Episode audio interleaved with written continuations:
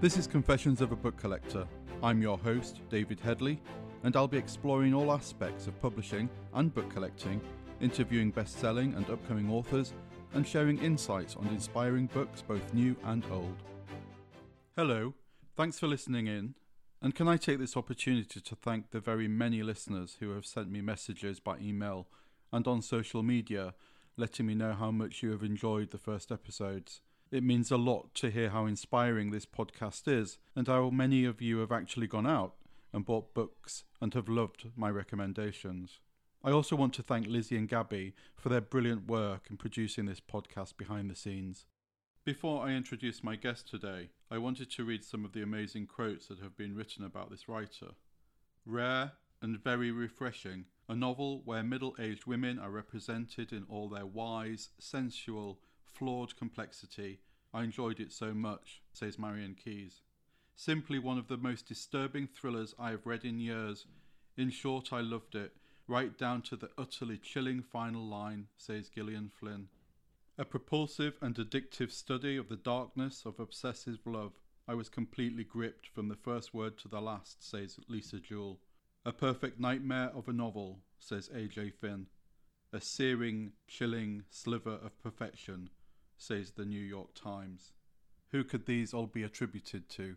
It could only be one person. I'm delighted today to have Araminta Hall here with me.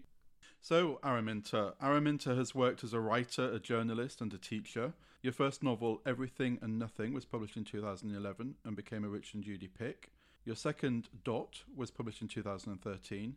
You teach creative writing at the New Writing South in Brighton, which is where we met, wasn't it? Yeah, Originally, I, I think think. we did. Yeah. Yeah. I think that is originally. Uh, you live in Sussex with your husband and three children, and your new book, Hidden Depths, is a deeply unsettling thriller set on the Titanic. But I won't say anything more about that just yet because I just want to really welcome you first, and then I want to talk to you about this book and talk to you about your previous books, which I've read. Because you know, I am probably going to just fanboy you because I think you're amazing. I think you're one of the best writers writing today. I Wow. love reading your books. As soon as I was thinking about this podcast, I was thinking, which authors would I love just to sit down and talk to? And of course, we've become mates, and I don't want to like go over the stuff that we've talked before. But I think a lot of the listeners here will want to hear from you talk about the books in the way that you've spoken to me about your books because you've inspired me and, and that's the whole point of this podcast is i think talking to people like you is going to inspire people to go and pick up your books and anyway i'm going to stop waffling welcome Hello. Thank you. I don't know what to say after that. um, so did you always want to be a writer yes, absolutely. From when I sort of knew what I wanted to do, when I knew that wanting to do something was something. I mean, in fact, my husband, we met, we actually did go to university together, but we met after university. And he said to me, I remember, like, you know, after we'd had a few dates, he asked me what I wanted to be. And I said, a writer. And he was like, yeah, no, but what do you really want to be? And I was like, what? No, no, that's that's what I want to be. And he was just like, I can't believe you haven't got a plan B. and it was it was such a depressing moment, at which he was right about. I did have to have a plan B for quite a few years. But um, yeah, that was sort of really stupidly like the first time that I ever thought I wouldn't be a writer. right the, the thing is i've had lots of messages sent to me from people who have listened to the podcast and you were one of those very early on people who contacted me to say i've listened to your podcast and you sent me the most extraordinary and wonderful message because i had talked about danny champion of the world and that book meant something to you too Oh my God. I mean, when I heard you say that, it was so incredible because I've given interviews before where I have sort of glibly said, um, oh, yeah, my first novel was at the age of about 10. I blatantly plagiarized Danny, the Champion of the World. And actually, that's not true because I think I was always embarrassed to say what I had actually done, which was when I first read that book. And I must, I, I can't remember how old I was. I, you know, I, I suppose you're about 10 when you first read those sort of books. I was so deeply affected by it that I copied it out in longhand into a notebook. And I didn't really know what I was doing at the time. I remember my father actually asking me what I was doing at the time, and I couldn't articulate it. But looking back now, I just wanted to sort of possess it and I wanted to be closer to it in some way. And it felt like the only way of doing it. And it certainly wasn't me trying to own it. It was just literally this sort of deep love for it. And I, yeah, I have told that story before, but I've always sort of said, "Oh yeah, I plagiarized it," you know. Hmm. and it, it was, it was actually more just this desire to inhabit it. And your message said to me, and I think that's when I realised I wanted to be a writer. Yeah, because it was that thing where I was like, somebody has done this, somebody's created this world. And I think when you're a writer, you always live inside your head a lot. And I think you probably do from a really, really young age. And um, I just thought, wow, this, you know, it, the act of physically copying it out made me realize somebody has translated their world onto a page. And that's what I want to do and I've always read a ridiculous amount, and um, so yeah, it just it's to yeah, it was just it just seemed like the only thing really that I could do. or that I was, yeah, ever wanted to. Yeah, so yeah. it was. It was deeply affecting that book. And actually, since I heard you talk about it, I've thought a lot about why it was so deeply affecting that book. And I think what you said is so true that it's quite a rare children's story and that we care about the people as much as the action. And I think that has really informed everything I've read and written since then. Is those two things are so important to me. Yeah, and, and as I said, it, it, it, wasn't dark like the rest of Dahl, but we, we won't go there again because I've discussed it. But it was a, it was so lovely to receive your message and and to know that that book had affected you too. Yeah. I do think books bring people together, as I've said before. And anyway, it was really it was such a lovely message, and I'm so grateful. To I literally gasped in my kitchen when I heard you said that. I was like, oh goodness. well, you know, it's true. So back to you and your writing career. So you you probably from a very young age clearly wanted to be a writer and what a writer you are. I have read three of your books. So I've read Our Kind of Cruelty and I've read Imperfect Women and I have read Hidden Depths. So let's go back to Our Kind of Cruelty, which is a very dark thriller. Mm-hmm. Every book that you write is very different. Yeah. Isn't that annoying? no, no, no. well, I don't think it's annoying. It just shows your your creativity. And then Imperfect Women was one book that I remember again. I've talked about books that place you, and and unfortunately, I had to go to France because my husband's brother had died, and I took your proof with me. And I remember being in the hotel room reading your book whilst we were waiting to be able to go and, uh, and view my brother-in-law. And I read your book, and it was it was a book that I will never forget reading because of the twists in it. And I wasn't expecting that final twist that you gave us at the end. I kind of guessed where you were going, but I hadn't known how dark you were going to be. uh, but the thing I'm getting from your books is your sense of need to give women voices. That, that is, I mean, that's exactly it. And I think that it really solidified with Our Kind of Cruelty was the first book where I really understood what I was doing and I wrote that I was I wrote Our Kind of Cruelty very quickly actually, and it was just it was around the time of the American elections, you know, Trump versus Clinton, and I just felt like women were being silenced like constantly. I mean, it's something I've always thought. I just felt like women were being silenced so badly, and I took a real chance with Our Kind of Cruelty in that I wrote it only from the male viewpoint, and we never ever hear from the woman, and it was sort of the whole point of the book that you judge this woman and you've never ever heard anything. And i think that's so such a true way of being a woman in our society whether you're a celebrity or a mum at a school gate or a writer whatever you are people talk about you as a woman. They talk about what you look like what you eat what you say what you you wear how you act in in ways that they don't with men and i I, I, I, the only thing with our kind of cruelty is I think it's slightly backfired, and I got so many letters from people saying how much they hated Verity, who's the woman, and hadn't actually done the thing of working out that they'd never heard from her yet. And then I also got loads of letters from people saying, please, please, can you write Verity's story? And so, I mean, part of me feels like maybe I should have at some point in that book flipped it a bit and given us the other side. But I was really, I just really wanted to take readers to a place where they suddenly realized that they'd judged this woman on absolute, well, on the evidence of a madman, which is sort of what we did with Hillary Clinton. We judged, well, America judged her on the evidence of a complete madman. Right. but yeah, maybe it was a little bit of a too subtle a point. but I, I, I thought it was a really brilliant book, and I and I knew what you were doing, and I'm sorry that people didn't. well, I, lo- loads of people did, and the reviews were all incredible, and that was that was really that that was really heartening. I just, yeah, I think maybe. Well, I think actually when you're reading or watching or anything, you know, obviously people are doing lots of other things at the same time as they should be, and so you're not necessarily you, you, we, none of us i think necessarily get everything we're meant to get from books. So it's it's the fault of the writer definitely. If it doesn't come across i take full responsibility for that.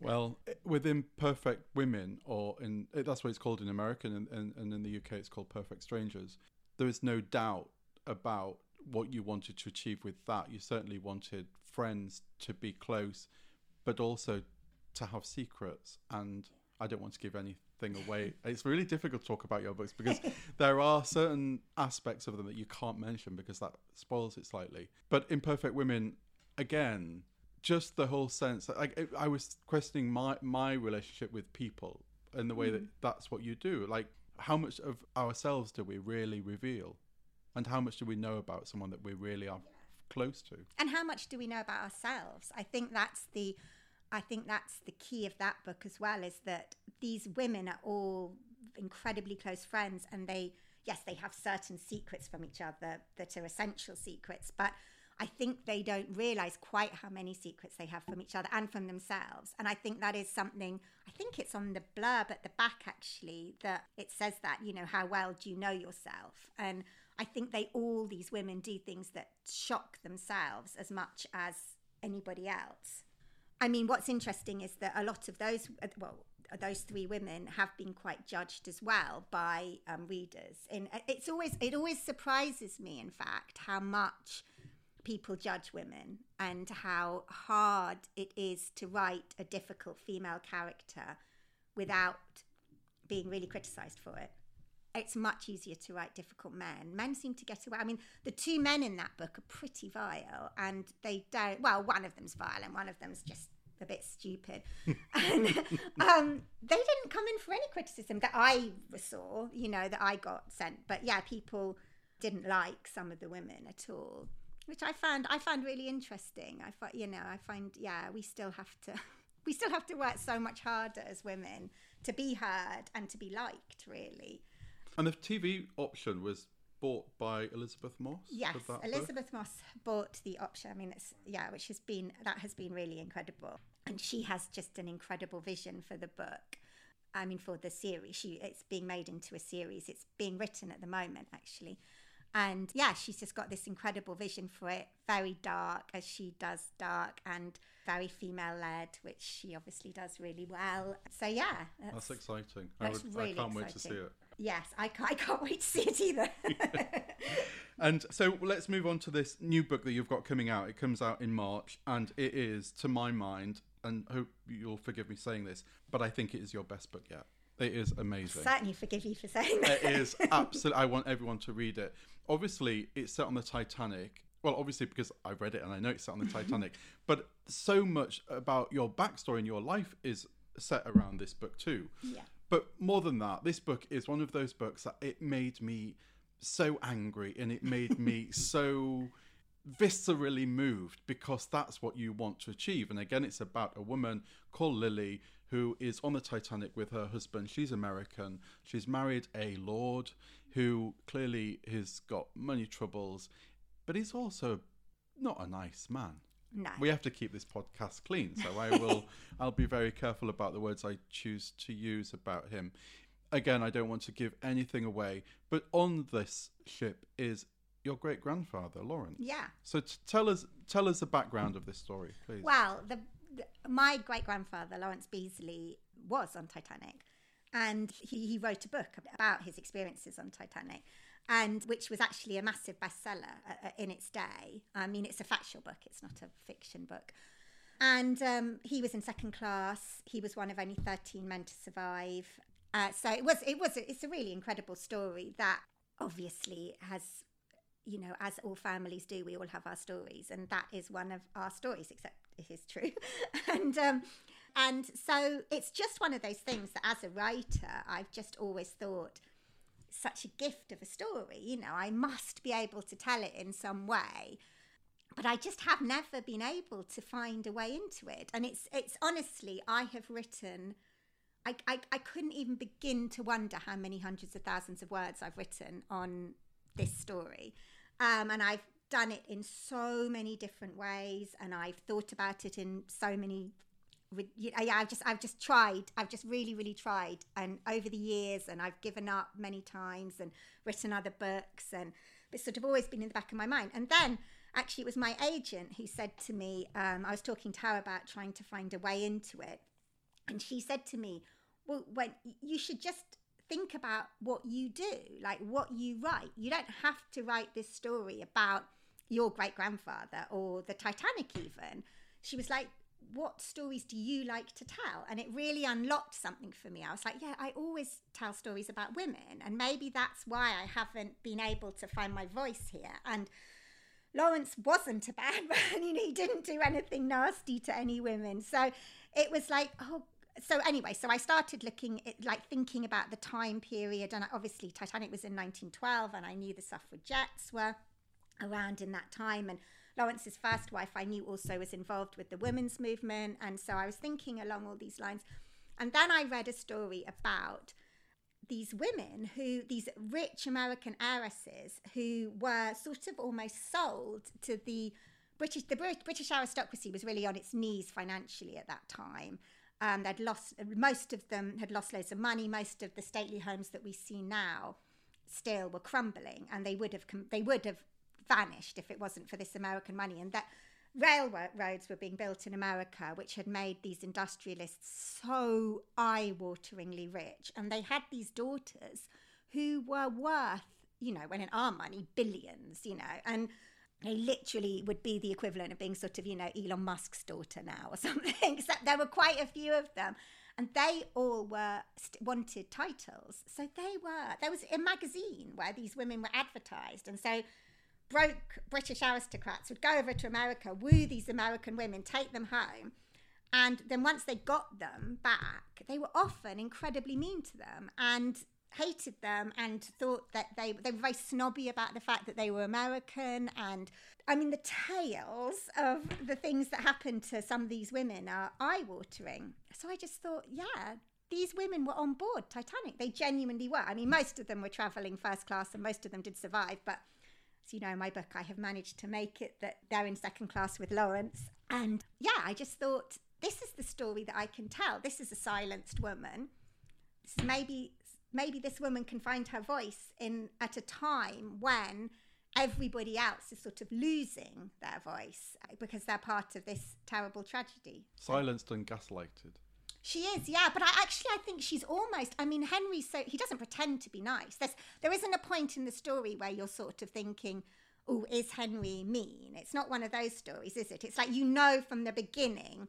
He's sort of he's pretty honest about what he is. What he isn't honest about is the truly terrible thing that he's done to her, which we obviously we, won't, can't, we can't talk we about can't, that. Yeah, no, no, no, no. no. Please don't give any spoilers. yeah. uh, it, it, it's not through him that we know the the lengths and breadth of what he's doing. It's his the other characters, so Becky and Doctor Henderson. Yeah, it's those that we find out the truth of what's going on, and that is shocking. Yeah, and it left me feeling. I was very angry. I was very angry for Lily, and um, I, I'm not. I'm not going to say anymore.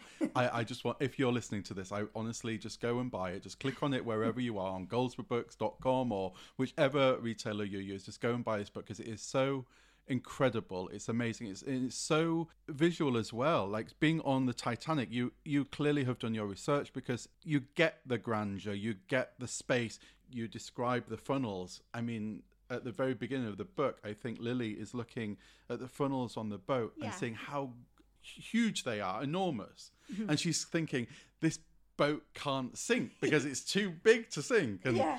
I, the, anyway, everything about that book is I, I'm I read it ages ago, and I'm still thinking about it. Oh. And so that's how I know when a book is so so very good. Thank you. That's uh, that's, that's really lovely to hear because it is a book, obviously, that feel, means a lot to me. It's very personal, and I I did do a lot of research, and it was it was fun research. I have to say, a lot of it because it's an incredible world to immerse yourself into.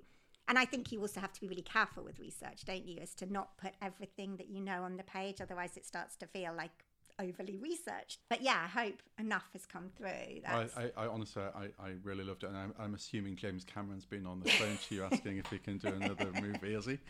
No, not yet. That's not a call I, I, am aware of. No, I'm sure Lizzie is dealing with it right now for you, your your agent.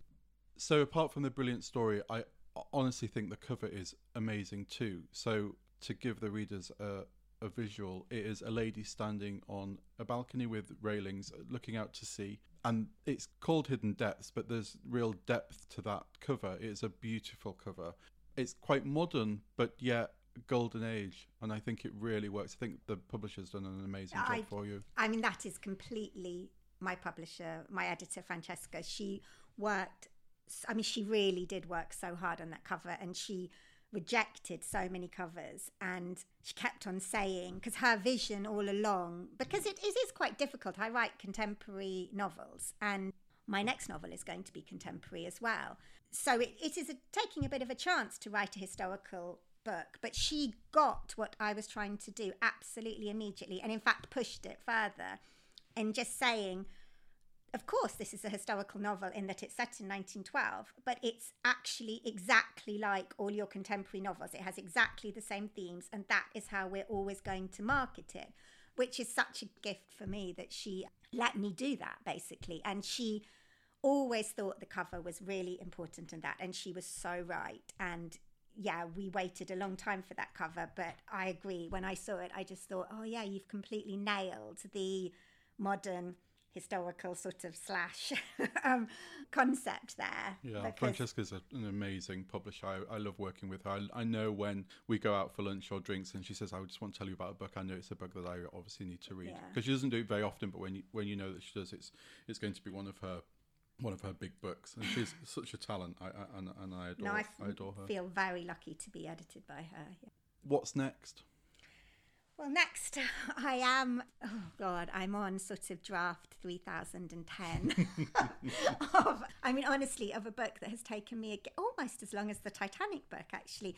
It's a book about, it's the same, it's the same, you know, it's my, it's my themes, it's about a difficult man and two women who are trying to find their voice. It's actually set very near to where you and I both live. It's set um, in Hope Gap. Do you ever do oh, you know Hope yeah. Gap? You know the old Coast Guard cottages, right? Like it's literally set on the edge of the world in this very very wild landscape, sort of almost like a horror movie setting of like no one can hear you scream, but there's a real twist in the middle of the book that upends everything you thought you were reading and yeah, but of course things like that are hard.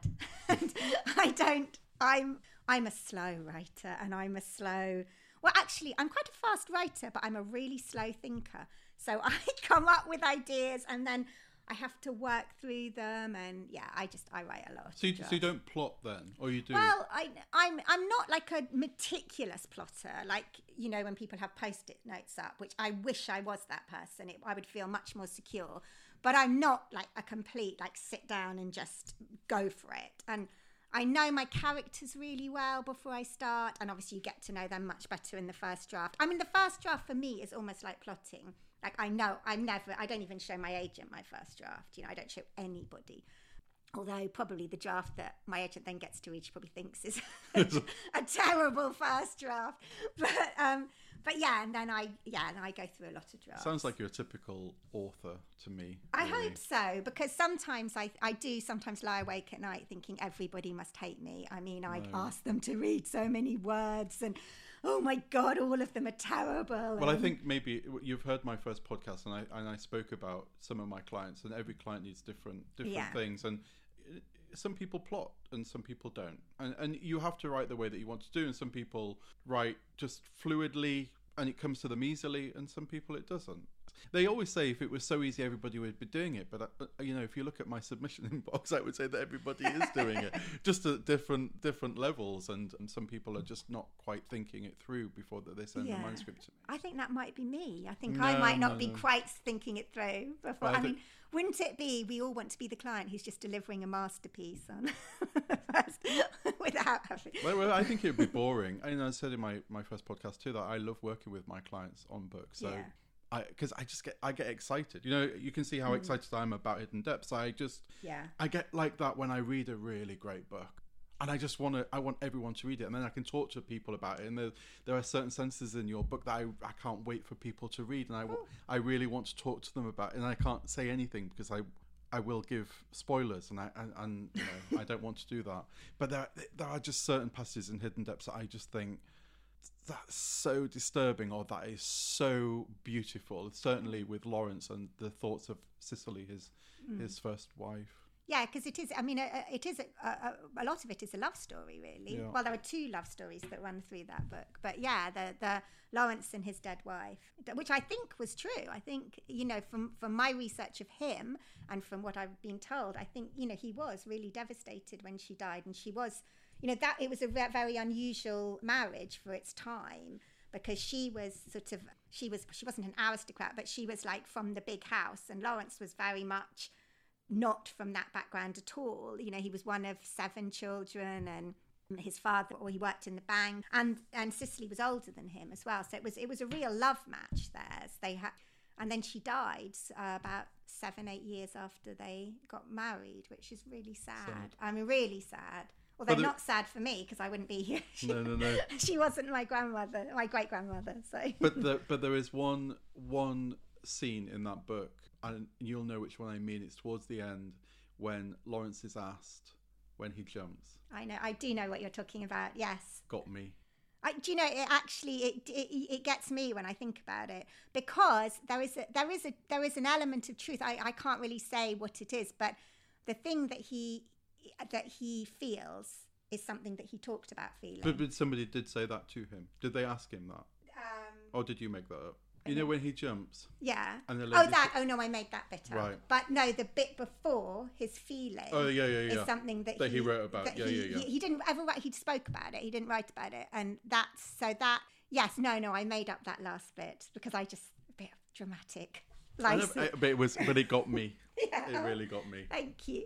Anyway, this is the part where we're going to go into the confessional now. okay. It's that time in the podcast where I invite you to enter my confessional and confess to the sins and virtues which adorn your bookshelves. So, I'm a confessed book collector and I, you know, love books and I know that you have books. What books are your treasures or what books do you have to read regularly or what books really mean something to you? Well, I yeah, I'm the same. I have my. I'm surrounded by books at all time. I have shelves and shelves and shelves of books, and it makes me feel ill to think that I might have to get rid of some of the ones I haven't even liked. You know, let alone let alone ones I love. My favourite book is a real cliche, actually. It's Rebecca by Daphne du Maurier, oh. which is I, I know 50% of all writers say this, but I do think it's a perfect novel. It sort of combines thriller with uh, character, with an amazing setting, with an amazing story. I think it's and an, an incredibly strong feminist message, actually, which is only something that I only realised reading Rebecca later. I mean, I probably Rebecca's definitely the book I've read most, and I probably read it about five or six times, I would say. Um, I'm not a massive. I don't reread books regularly because there's just always a new book that I want to read. But I have reread quite a few classics like Jane Eyre, A Loss of Virginia Woolf, I've reread, and A Prayer for Owen, Owen Meany, I've reread. So books that have really affected me at times. Um, but yeah, Rebecca's the only one I've read more than one, more than twice. And what's, do you have a special edition of that or do you Do you know, I do. My husband gave me for my last birthday a first edition, Really? which is quite It's incredible. extraordinary, yeah. It's one of the most. Be- it's absolutely stunningly beautiful as well. It, it's um, sort of like a maroon hardback with this silver foil that goes all the way around it with mandalay well, you know, an artist's impression of Mandalay, obviously, um, uh, in black pen. I mean, it's it's absolutely stunning, and the pages are too beautiful. I mean, they're so soft, and you know, it was it was quite incredible. Yeah. So nice to have. I know. And uh, is there anything else in your collection that you love and that you pick up now and again? Yeah, I mean- smell. I mean, I, not everyone's like me. I smell my books. yeah, no, I, I, I do love my books very much. Well, I, I'm a massive Iris Murdoch fan, and Oh, yeah, me The too. Sea, the Sea is. Yeah, yeah. I, that's a book actually I've reread a couple of times. Isn't the Sea the Sea the only one that won the Booker? I don't know, but I do know that all her books should have won the Booker. yeah, Iris Murdoch is just yeah d- hard to beat. Also, Margaret Atwood, actually, she's someone I've read more than once.